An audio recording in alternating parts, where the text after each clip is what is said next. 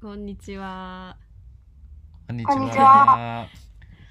常夏、ちょっとゲスト会続いてますね。はい、ゲストです、今日も。うんよろしくお願いします。はいはい、ののかちゃんを呼びました。はじめましては。じめまして。はじめまして、うんよろしくお願いします。ののかです。うんお願いします。えーっと、まあ、軽く。ののかちゃんとの関係を説明すると、はい。私。と、まず地元一緒なんですよ、熊本で。うん。まあ、でも熊本行った時は出会ってないんですけど。うん。その私と女高校の時に仲良かった子が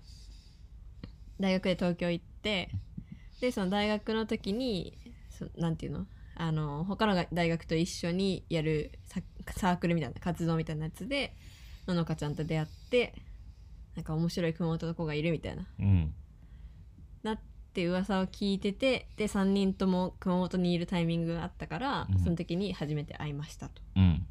34年前とかうん。そううんうん。それで、えっ、と、最近、常夏ラジオで1ヶ月に1回ぐらい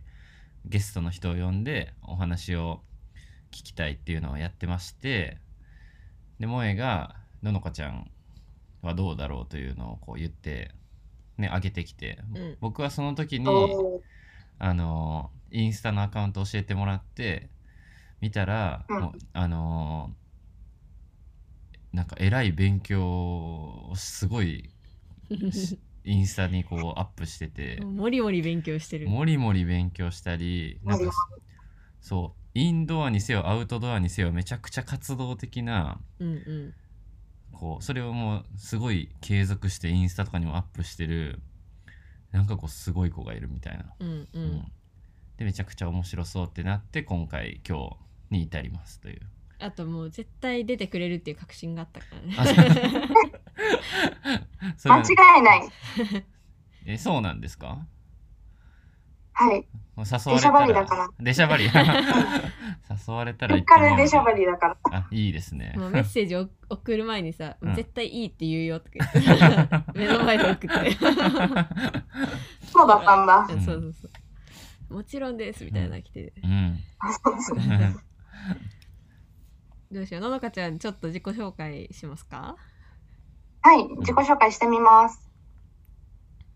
えっ、と、どこから行こうかな。まあ、出身は今ほどご紹介があった通り、熊本出身で、ちっちゃい頃にアフリカのケニアっていうところで3年間え住みました。ー、なるほうんどう、んうん。そう。で、まあ、これは多分後から話にも出ると思うけど、もうケニアが大好きすぎうんて、えそう、今も、あの、もうできるだけ早くアフリカに住みたいっていう夢があって、ー、なるほどなるほど、まあ、ケニアから帰ってきて、えっ、と、高校まで熊本にいて、大学から東京に出ました。うんうんで、今は、えっ、と、社会人3年目うんで、えっ、と、ヨーロッパの企業で働いております。なるほどなるほど、なるほど。じゃあその働いてる姿はあの SNS などにはなかなか出てこずそれ以外の姿で、まあ、勉強とかそれこそ、そうですね。うん基本的に結構、うんうん。何だったっけな確か窓とマンションが好きですってあ、そうそうそ書いうてあそった気がするちゃうかう。一番最初のに出くてくるのは窓とマンション。窓とマンションが好きなのもちょっと全然よくわからなく ていや好きな人はねいるいますけどねそうなんだって思いながらっていうのとうん。そうかケニアケニアなんですねなんか、そうですそねの。見てる感じそのケニアでの経験がめちゃくちゃこうなんていうの原体験というかいろんなモチベーションにつながってるっていう、あー感じがするそうなんだなうんるうほんど、うん、そうですね。今の自分を作ったのは絶対ケニアだと思うし、このマインドも、うんあとノリとかも多分ケニアでできたものだと思うし、考うんえ方とかも根本をたどれば全部そこで見たこととか、まあちっちゃい頃だったからそんなに鮮明に覚えてるっていうわけではないけど、うん、そういうところがすごく影響してるんじゃないかなって自分でも思いますね。なるほどうんうんうんえー考え方はちょっと行くとわからないですけど、じゃあちでょっと、もすごいなんか単純な、例えばご飯を残さないとかいっぱい食べると か、もうそんな基本的なところとなるほか。ど。行ってたのは何歳ぐら い4歳から8歳ま、8歳、8, 8歳うん、までいましたね。なるほど。一番確かに体がでかくなっていく時やね。うーん。そして意識もある。 そうね、意識ギリギリうん。ギリギリあるね、うん、4から8は、うん、小学校2年生3年生ぐらいそうってでこすとね。うんうん。なるほどえー、っとそれでインスタのアカウント今ちょっと見てるんですけど、はい。まあ、開ど発関係の勉強を大学で国際開発みたいなうん。やってで今はいろんな勉強をしてるはい。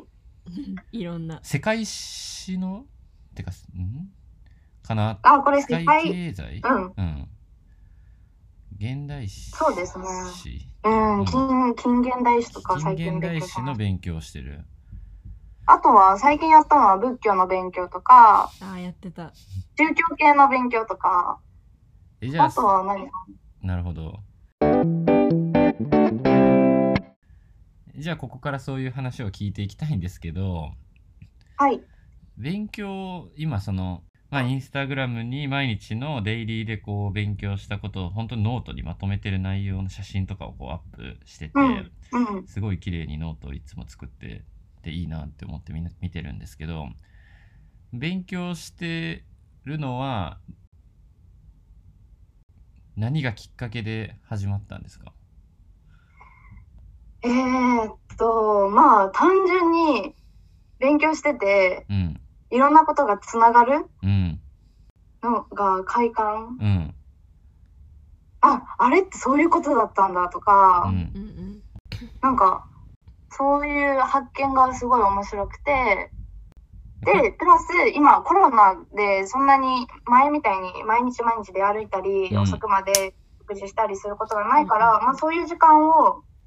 勉強に当ててるっていうのが大きくて、それで多分これだけコンスタントに勉強できてるのかな。なるほどじゃあ、うんそのコロナ後ぐらいから今みたいなペースでやってるっていう感じですかうん、そうですね。でも、とはいえ、コロナ前もまあまあしてたかな。なんか勉強って言ってもこれ聞いてる人はなん全然イメージ湧かないと思うんですけ どすごいノートにペンで書くっていうで別に例えば世界史の勉強だったら本当にイメージちょっとまたインスタのリンク貼っとこうと思うんですけど、まあ、読んだことを箇条書きにして、まあ、本当高校生とかみんな勉強してた時に取ってたノートをうん、そう今ですねも作ってるみたいな。うんうん。うんそれやっぱり文房具が好きって話がまた別であるっておっしゃってましたけどやっぱ書くっていうのにすごくこだわりというかうん続いてる理由とか好きな理由とかっていうのはそれも関係してるんですかねうん、絶対関係してて、うん書くっていう行為がすごく好き。あうーんなるほどねあの、書いてる時の音も大好き だし、ペンがコツコツ、こう、紙に当たるうん音がすごい好きっていうのもあるし、そう、自分が持ってるペンと、その、自分が持ってるノートの相性というか書き心地うんみたいなのうもんすごい気持ちよくて、なるほどそれがあって書くのはやめられない。なるほどしかも字が綺麗だから余計楽しいだろうね。あとー思う。なんかノートにびっちり英単語を書いてたあー、りそうそとうそう。かこれはもうなんそうなかんですけど、うんこれはもう本当にびっしり書いててちょっと気でも狂ってるんじゃないかなってよくん人に言われるんですけど、うんでもこれ恐ろしいのが実際に書いてる時はもうそれ以上に口でもう一緒に言ってるんです。へえなるほどえこれは「はい」になってやってるのかこう無の気持ちでこう落ち着きながらやってるのかうん、どっちなんですかでもありますね。はいになって やどっちもっあてるんるだ時もあるしもう淡々とやってる時もあるしえー、今やってるのは英語のうん勉、語学の勉強とそれ以外みたいな感じになってるんですかどういう感じで今日何勉強しようって決めてるんですかえっと、今は、英語は基本毎日やってますね。英語は絶対に毎日触れるようにしてて、で、土曜日は、週末は絶対に教養の勉強として、それこそ宗教とか、世界史とうーか、んあとはまあ経済のこととか、すごいな、を、うん、まあ週末はそういうふうに教養の時間っていうのをとってます。なるほどでそういう感じあまあ、うんあのーその、世界遺産検定っていう目標がうん一番近くだとあるので、なるほどなので平日は英語プラス世界遺産とか英語プラス教養とか組み合わせが多いですねでも忙しい時はもう全然英語だけとか全然できない日もあるんですけあど、ーうんうんじゃあ一応のその目標やるのこと自体が楽しいもあるし世界遺産検定みたいな、い一旦の目標があるんですねはい、なでるほもどっと長い目で見たら、うん、 30歳ぐらいで海外の大学院に行きたくてああ、うんなるほどまあそのためにもまあ常に英語は、あの身近にうんうんゆまあ、使いこなせるようになってないといけないし、うんあとまあ仕事で英語を使うっていうのもあるんですけど、うんとか、あとは長い目で見たときに、それこそ、まあ、教養も勉強もそういうふうにつながると思うんだけど、うんまあ、世界で活躍することを念頭に置いたら、うん結構日本人って、なんだろう、舐められるうんというか、うんあの、例えば会議とか、そういう場面でも絶対発言うんうんしづらいとか、なかなか積極的にいけないっていうことがある中で、うんまあ、いろんな知識を持ってた時に例えばその会議の議論議題うん議題だけじゃなくて、例えば食事しながらいろんな人とうんどんなトピックでも話せるようになってたら、うんそれはまあ長い目で見たらその私が日本人っていうだけじゃなくて私としてもすごい引き出しが多いうん人間みたいな感じになって、なんか人として面白い人になれるんじゃないかなと思ってなるほどそういう意味でもこういろいろ蓄えたいなっていうめちゃくちゃいいですね真面目めちゃくちゃアグレッシブですし、いやとうんってもわかるなとっても素晴らしいし、うんなるほど、なんかそのちょっと話戻る戻るっていうか戻るけど勉強する習慣って、けうもうん学生の時とか中学生高校生の時から今今みたいにこうやってゴリゴリやってた、やってましたうん出たんだ特に好きなものについてはそうですねもう私ゴリゴリの文系なんですけど、うんもう数学科学とかそういう自分が嫌いなものに関してはもう全くうんだけど社会とか英語とか国語についてはもう口動かして自分で足運んで見に行ったりあとはまあ手も動かしてっていう感じかなあの一人で頑張れるタイプですねああそうかもねえなんかすごいわそれがすごいなんかこう社会人になってから勉強って結構会みたいな勉強会とか読書会とか、ああ確かに、ねえなんかこうモチベーションを維持したりとか習慣化するために誰か巻き込むみたいなうんあの人活動が目につく印象がネットとかだとあるんですけど、うんうんまあ僕もそういうことをしてるんですけど なんかこうののかさんはこうマジでこう一人でずっと毎日うんこう継続してて本当に一番強い人のややり方だっていう感じがします。ああそうか、うんそうなのかなえだからあのもともとでしたっていうのもあやっぱりそうなんだっていうのもあるしとはいえ不規則な、はまあ、仕事にね忙しい時期とかで不規則になったりとかすると思うし、うんそんな中でもこう継続できてるその秘訣は何なのかっていうのをこうもうちょっとこうね知りたいなっていうのはありますね。これ教うん教養の勉強とか本選んお気に入りというか気になる本を買ってそれを読んでみたいな感じですか勉強っていうのは。えっと、実は教養の勉強については強力な助っ人というか師匠がいて、おおなるほど。うん。あのー大学、この先生がいるからこの大学に行こうって思っうんて行った人がいて、うん。うん。で、その先生のもとで実際に大学時代もゼミゼミに入ってうん学んでたんですけど、はい。私と一緒にその先生が定年退職されてう、ん。で、その先生が今、まあ、あの、定年退職後のライフをうん。エンジョイしてるうん。中でう、ん。毎週土曜日に私が、まあ、本を選んだり、うんまあ、先生におすすめの本を聞いたりして、うんで、それで、ズームで午前中、だいたい3時間ぐらい一緒に勉強してるんですね。めちゃくちゃ強力ですね。そう、めちゃくちゃ強え、力。毎週毎週です。わあ個人事 業。ゼミじゃ ん。はそう、本当に、 去年の5月ぐらいからかな。うーえ。んすごい、ウィンウィンの 楽しいやつ。そうですね。うんなるほど。それでこの本本も紹介してくれるしなんなら内容のトピックについてもレクチャーを受けたりしながらっていう、そままささにに強いなう、もうその先生をとっ捕まえて、話話さない、私が。が それがテーマえっていうことはその先生をめがけて大学行ってるってことは高校時代ぐらいから知っててってことなんですかそうですね。結構、まあ、東京の私立の大学に行こうっていうのはずっと決めてて、うんで、最初、別の大学、うん上智に行こうと思ったんですよ、私は。はいで、上智の、に、の対策をしてたんだけど、で、結局そこに行きました。今でも毎週教えてもらってますそうわー一直線だ なう、本当に一途。ーすごいですねなるほどでもなんかののかちゃんのその教養の勉強ってその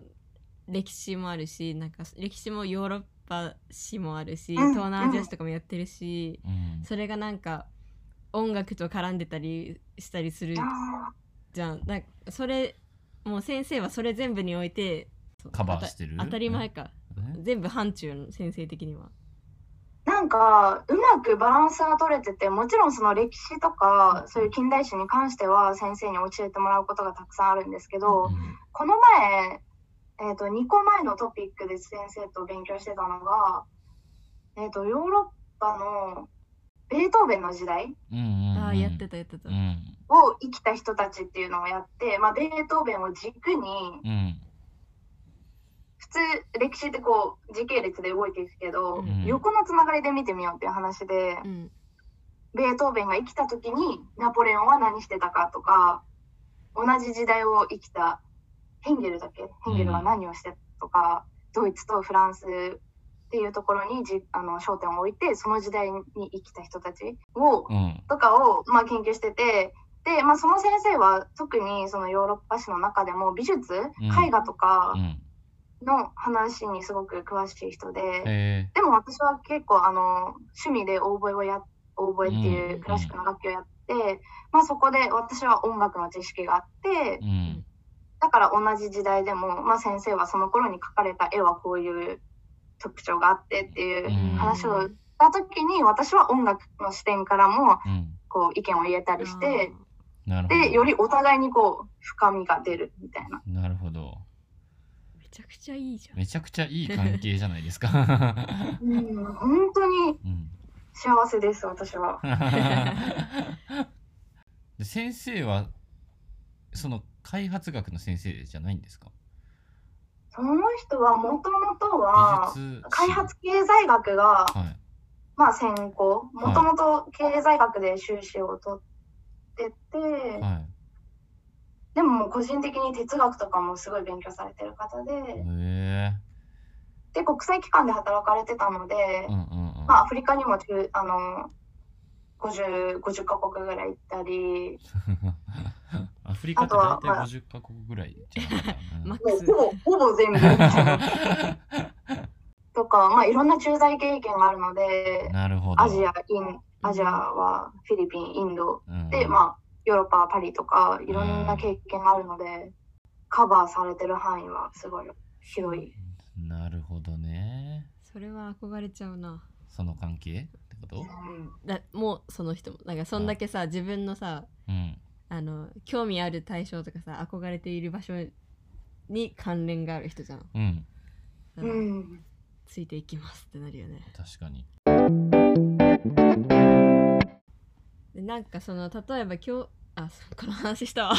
え 教養のトピックどうやって選ぶのって聞こうとした。え、でもそれはだから、毎週、じゃあ今回はこれについて話しましょうみたいな感じはどうなるんですか大体、例えば私が、あの、これについて普通に本屋さんとかで教えてくださいうん。あ、これ面白そうとか思ったものを先生に紹介したり、うまんあ、それが映画の場合もあるんですけど、あこれあ。を書いたら先生が、あ、じゃあこれについてこれからやろうかとか、大体1ヶ月半から2ヶ月で一つのトピックを終わらせるっていうような感じで、え、めちでゃ、えっ、くちゃいいとな。、例えば2冊本があったら、その2冊をそれぞれ2章ずつ毎週読んできて、うん。うん。で、その章を2人で振り返りながら、どういうところが気になった、どういうところに感動したとか、そういう視点で話が掘り下げられたり。羨ましくなって きた。 そうだね。そういう人欲しいな。うん、で、直近がベートーベンみたいなアカデ2ミー。個二個前かな。 2個前か。うん。そうですね。今やってるのは東南アジアの世界っ ていう、うん。 ASEAN、ASEAN をの秘密的な。あーいいですね。うん、で、映画とか本、本ので始めるトピ切り出す時もあるし、映画とかうん、で切り出す時もあるんですね。そうですね。なるほど。すごっ。これか。インド太平洋構想について勉強しようと思ったけどあそう、ヘトヘトすぎて序盤で集中力切りました。 恥ずかしい。そうそうそうそう。うんそれもあの東南アジアのうん 最近の。なんか最近最近っていうかちょっと前に新しい言語をやりたいみたいな言ううん、そうでその後はどうなってますかえちょっと今、とんざ気味なんですけど、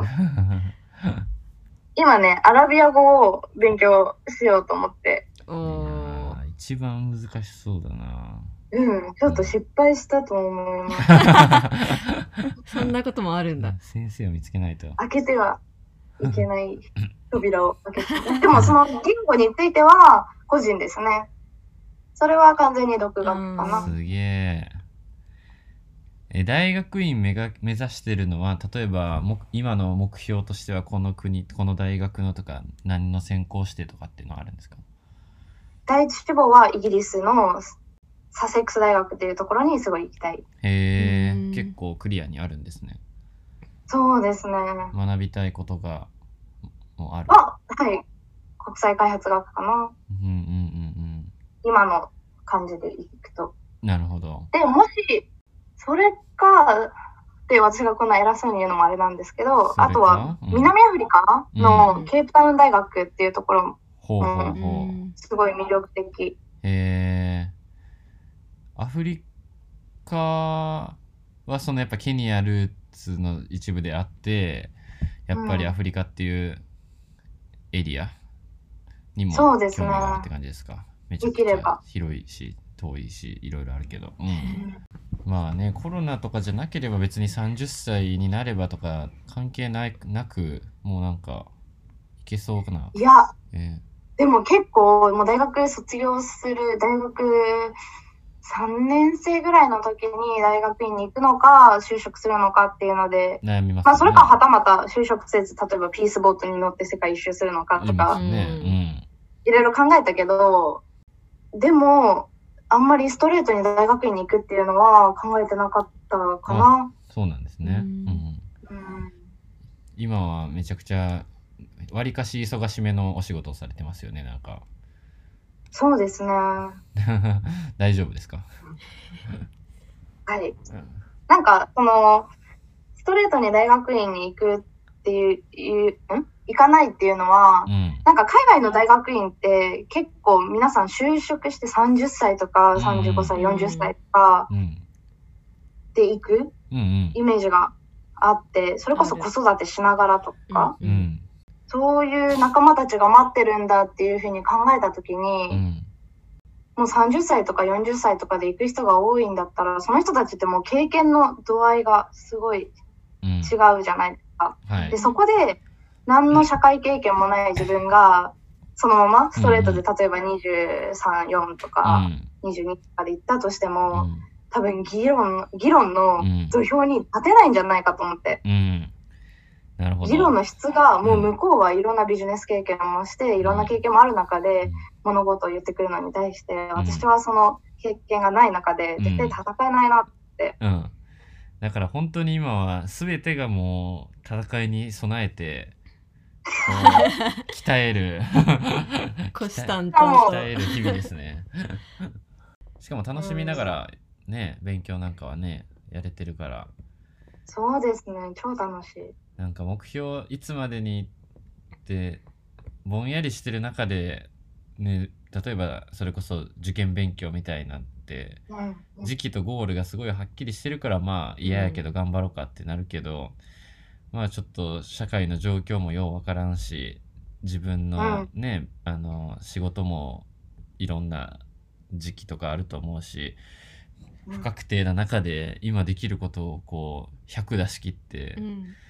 オフでもやってるっそうてですねすごいなって思いますね。そのなんかさ遠い目標に対してさ、うんこの熱量をずっとキープできてるのが本当にすごいと思う。うん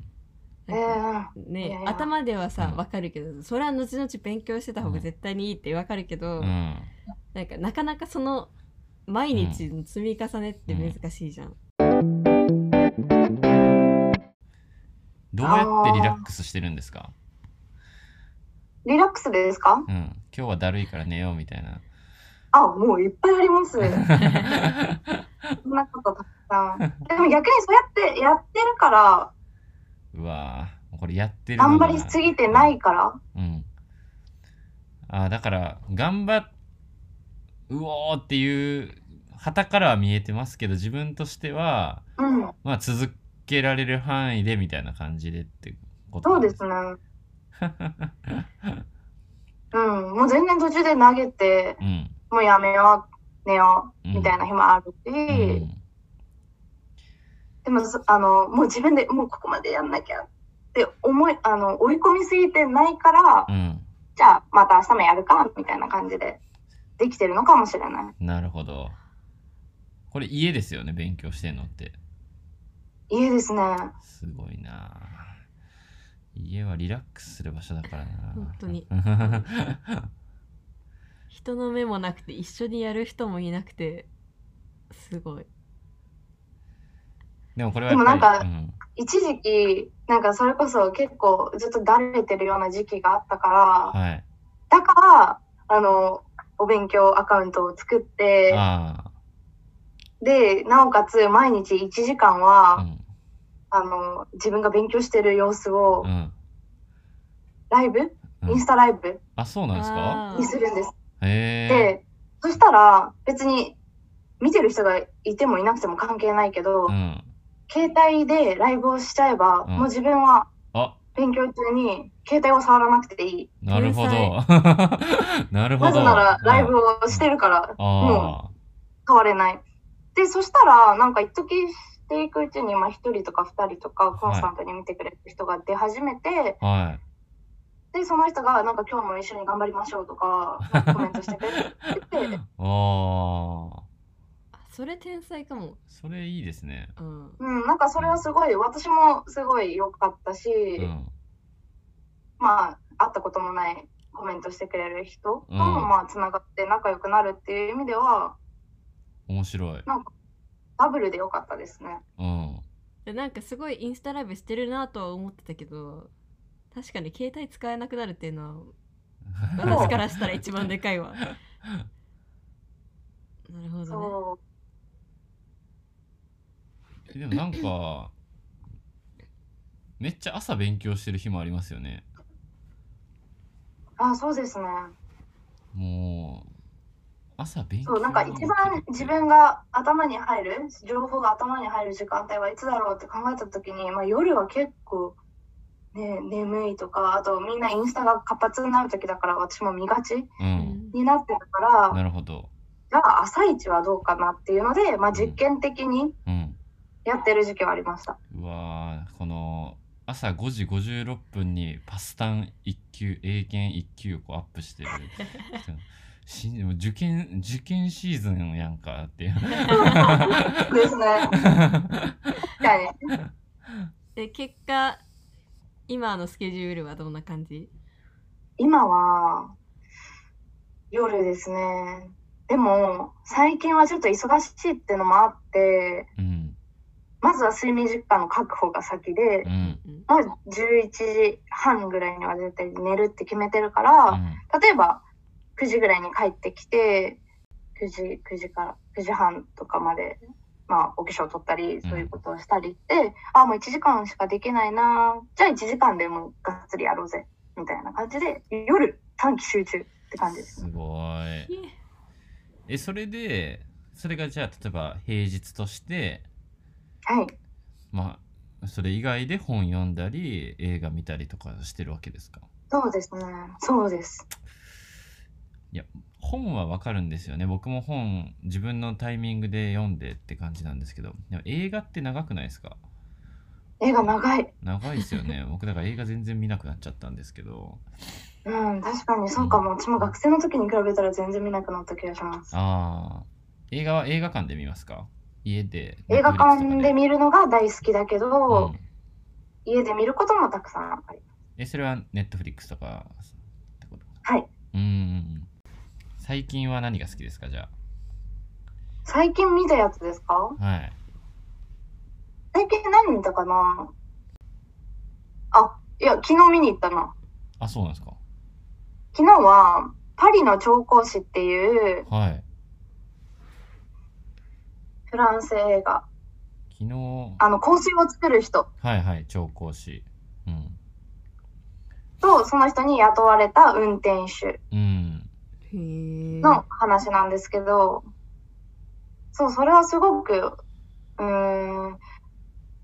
端的に言うと面白かった。 へええなんか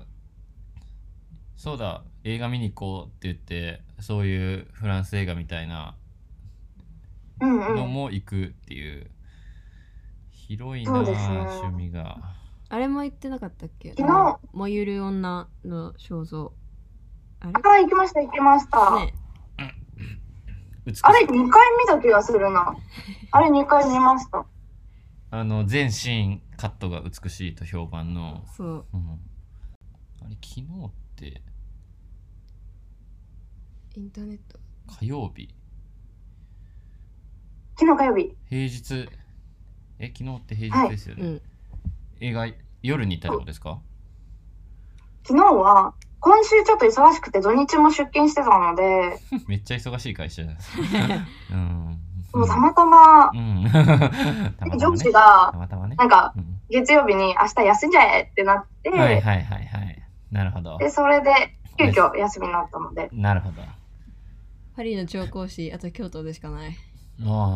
なるほど。関西は。うんあと昨日はね、うん2本立てだったからもう1本あって、イスラエルの映画で、いやもう情報が多いな。 フランス映画見てからイスラエルの映画見たんですか。そう、それは声優夫婦、あの声の声優の、はい声優夫婦の甘くない生活だったかな。へえ予告見た声優なんかそれもそう。すべての、ななんだろうな、あの、使ってる小道具とかの色味とか、はい。なんかそういうのがすべておしゃれだったな。あなんかソ連時代のスパイみたいなことやってたみたいな話じゃなかったっけそうです、そうです。時代的にはちょうど冷戦が終わっあ。て、ソ連から帰ってきたイスラエルの人たちあ。うあそうかそうかん。なるほど。いやだからさなんか毎日めっちゃ勉強してるように見えてたいややってると思うんだけど、うん。なんかサブカルもめっちゃんと充実してんのよね、うんうんっうんうん。ていうのもす強ごいい強い、うんだってそれも両輪ですもんね世界史勉強したらフランス映画イスラエル映画楽しく見えるとかさそうそうよそうりそうう。ん、そのループにもう入ってるというか、そうですね。うん、 うん。そして音楽もめっちゃ聴くよね音楽めっちゃ聞く。もう耳が足りない、もう耳が足りな い。そそでうすれよねが悩みっていうぐらい。 だってなんか私がデンマークに行くか行ったかぐらいの時うに、ん、なんか北欧のバンドおすすめですとか言ってめっちゃ何個も送ってきて広い「いやなぁなんで知ってんの?」みたいな そうそ う。なんで知ってるんですか あれはなんでだったか な。そして私その時に「なんで知ってるの?」って言ってめっちゃ長文で教えてもらったんだよねああ「これをチェックしてます」とかちなみに好きなミュージシャンは誰ですかもう大変な顔してるそんな難しい質問せんといてみたいな顔してますけどそんな難しかった難ですかしい、その質 問。誰かな。それからジャンルとかあそれもダメか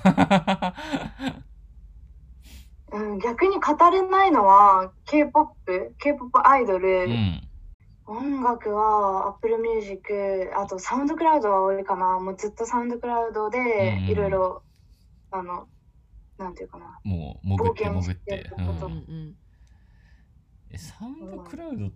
てそんなどっちかっていうとこうインディーみたいな人が多いですかねあ、そうかも。リミックスそうかも勝手に作りましたみたいなミックス曲あ、そうですね。うんうんうんうん。結構そういうどこにも出てない音楽が面白かったり。うん潜ってるなぁだからそういう意味ではジャンルとかはあんまり気にせずみたいな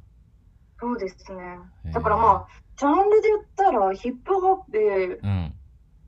クラシッ ク、おう。もう両極端みたいな、もうぶれた。あと、何かな。あ、ハウスとかテクノとかも好きですね。うんうんうんうんまあでも本当世界的な音楽ジャンルがこう来るっていう感じですね、うんポップスというより R&B、単語とかそうですね。単語、うん、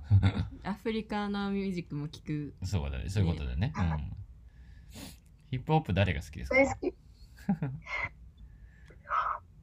大変じゃあ、日本のヒップホップで言うと、はいたくさん聞いたのは、スラックとか、パンピーとか。うーうんんそっちねうんでも、うん日本のヒップホップに一番最初、初めましてで入ったのは、クレバうんうんー、キック・ザ・カンクル、へえライムスタうんこう結構ーが一番最初ですね。そその世代れがから入っこてう中3とか高1とかだったかあな。結構早いですねバチいけやんうんうん何の影響か分からずけどライムスターをうんうんなんかその時はすごい歌詞を日本語にして、うんまあ、韻踏んでるとかそういうのもそうなんですけど、うんあこの言葉でそれを表してるんだうみたいなんその言葉遊びが上手い人たちだからねキックもライムスターもそうそうそうそう、うんなんかそれでもうすごい震えて、うんでまさにその言葉遊びって、なんじゃこりゃみたいなああアメリカのラッパーはヒップホップはアメリカとか海外の海外だったらアメリカだったらえっ、と実際にライブとか行ったのはライブとかまあ最近なんですけど、はい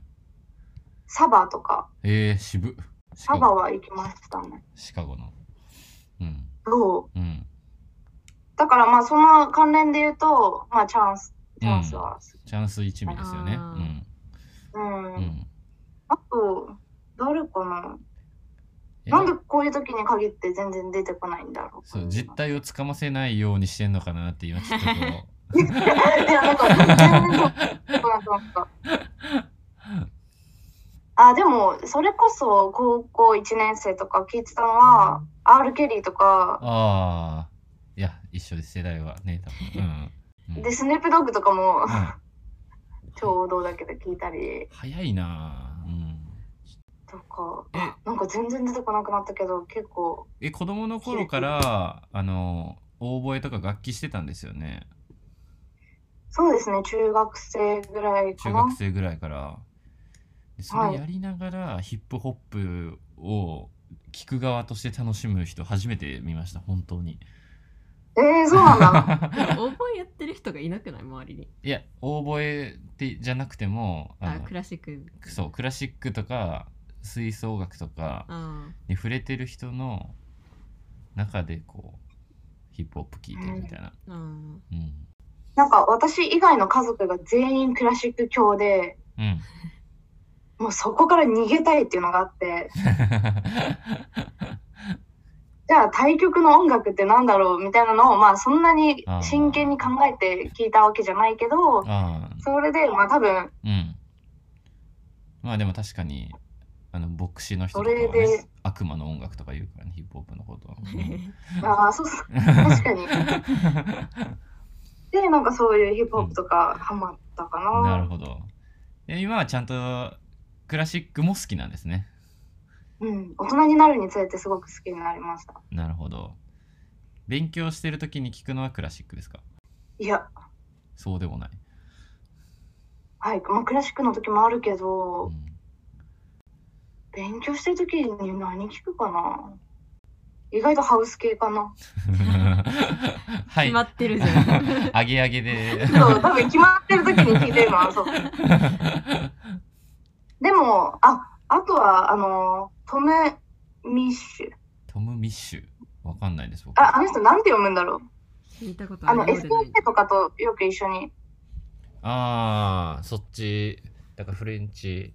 エレクトロ系みあそうですことかうん。トム・ミッシュ。あれ、でもトム・ミッシュってオーストラリアの人だったかななんて読むのかわかんないです。はい。あ、ミッシュえか。イングリッシュミュージあ、イギリスか。書いてるそう、この人のディスク1みたいなはい。名前のえをーもうずっとループで垂れ流したり。なるほど。ビートテープ1あ、そう、ビートテープはなるほど全然違った。あ、この星野源の新曲の共同プロデュースって書いてある。うーんあ、そうなんだ。知らなかった。多分わかんないと思うけど、んクラシックで一番好きなのはうまく。レスピーギ。レスピーギ。えわかんうない、ん。イタリアの作曲家です。どの、どの年代ですかえーあの人どの年代なんだろうな。あそこでもなんか、その人の、私その人の公共誌の、ローマの松っていう公共誌がすごく好きで、えあーあ、その人かそれは知ってる三部作であるんですよ。ローマの松、ローマの祭り、ローマの噴水うちらがやりかけた曲のうん、クラシックだったら結構イタリアの作曲家が好きかも。 1879年から1936年うーんえクラシックだったらそのオーケストラの曲の方が例えばオーボエコンチェルトとかのオーボエっぽいうんうん。やつよりも聞くオーケストラも多いです。だけど結構オーボエだったら独奏、もうちょっと前の時代、例えばレスピーギとかが生きたよりも前の時代、バッハとか、あー古典、もっと古典のチェンバロとオーボエ一本とか、あ良いまだそんなにへえ大きい編成じゃない時代のうん割とシンプルうんなな複雑すぎない音楽っていうのもるほど好きですね。良いいやオーボエとチェンバロっていう響きでもう来 たそうそうそう。あんまり分かってくれる方がいないから嬉しい。あうん具体例はわからないけどあじゃあちょっとプレイリストまた作っ絶対に良いじゃん作ただこっていううんうん。広いなあジャンルと時代でもなんかあの、なんかわかんない。私これすごい断片的な、人から聞いた話なのかな。あの、すごい飛ぶんですけど、はいなんかフランスとドイツってあんまり仲がよろしくないみたいな。もううん世界史の昔からて鉄板ネタですよね仲悪いのはですよねうんで、なんかあの、フランスのアールデコ、アはいール、はいはい。なんかあの、すごい装飾的なのに対して、ドイツはすごくシンプルなものが好きとうんか、うんうんうんそういうのあるじゃないあります、なんか音楽も同じで、なるほど。それこそオーボエだったら、うんフランスの曲、うんフ。ランスで作られた曲っていうのは結構、あのー装飾がついたり、うん。例えばドレミファソってあったら、うんドレミファミファミファミファソ とか、こうね、飾ってくるんですでもね。うん。そうなんです。あとはリズムを変えたり、うんうんドレミファソラソとか入れたりうんうんっていうのに対して結構ドイツうん。うん。の作曲家はもうすごいシンプルに端的に音楽を作るとか、うんでうんだからえ、それで、例えばどっちの方が好きとかがあるってことですかそういうわけではなく、私はうんい、やでも今ドイツの話になったけどまあそれで言ったら結構ドイツの方がシンプルで私は好きなんですけど、うんうんうん。クラシック、じゃあ、あれか。え、イタリアはじゃあどうどういう感じなんですかイタリアはな勝手な私のイメージだと元祖って感じかな。あ、そういうことか。もう歴史もうんイねタ、リアが何でもうん。発祥の地ヨーロッパのいろんな文化の発祥がね、ローマですからね。そうそうそうそうそうだからそういうのも全部つながってるなとで思すって、ね。 面白いですね。結構なんかうん。イタリアのものをモデルにしてフランスの作曲家が影響を受けて作った曲とうんうんうか、ん。なるほどね。